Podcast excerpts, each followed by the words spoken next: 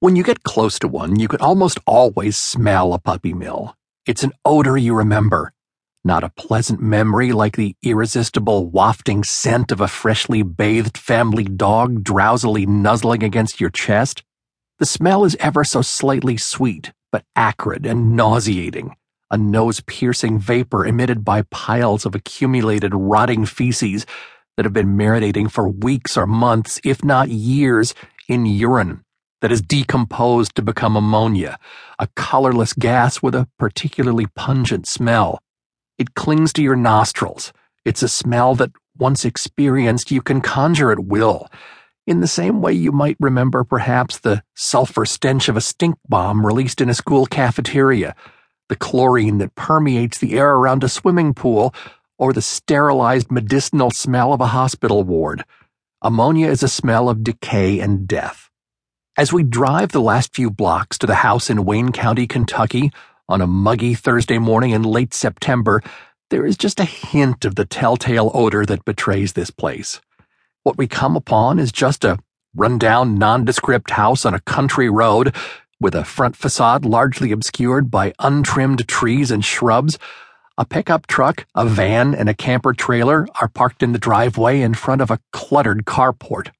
As our caravan, led by police and emergency vehicles, drives onto the property, up the sloping driveway, there is nothing about the house or its yard that offers a clue to its nature, save for the small stenciled sign out front that reads Taylor's Kennel, and above it, a street sign that says Kennel Lane.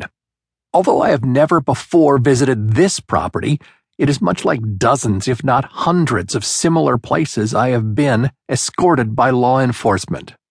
My team and I wait in the driveway as a detective knocks on the front door, shouting, Sheriff's Department! His knocks continue and grow louder, pounding overhand with the fleshy part of his fist over the next five or six minutes. Finally, a man wearing nothing but a pair of denim shorts emerges.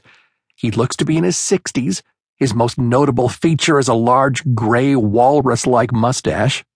Moments later, a slender blonde woman of about the same age, wearing what look like plaid pajama pants and a blue short sleeved top, appears, a cigarette dangling from her lips.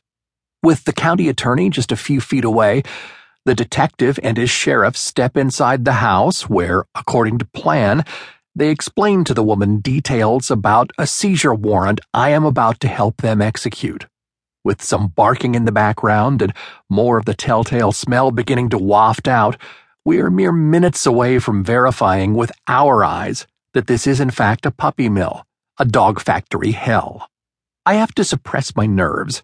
It isn't anxiety born from fear that I will encounter scenes of suffering. I've done that hundreds of times before. I sweat the details because I rescue animals, and my team and I must do everything right. We are spending the money of our donors, and we are potentially risking the trust and credibility of a community's justice system. If a criminal case falls through, if conditions are not clearly in violation of the law, if someone gets bitten or seriously hurt, if an animal is injured, it's my problem. The reputation of my organization, Animal Rescue Corps, is on the line. It was my people, our investigation, my urging, and my assurances that brought us here. A mistake or a misjudgment jeopardizes our ability to rescue abused animals tomorrow, next week, and beyond. I live for this work, and I can't afford to screw it up. Lives depend on me.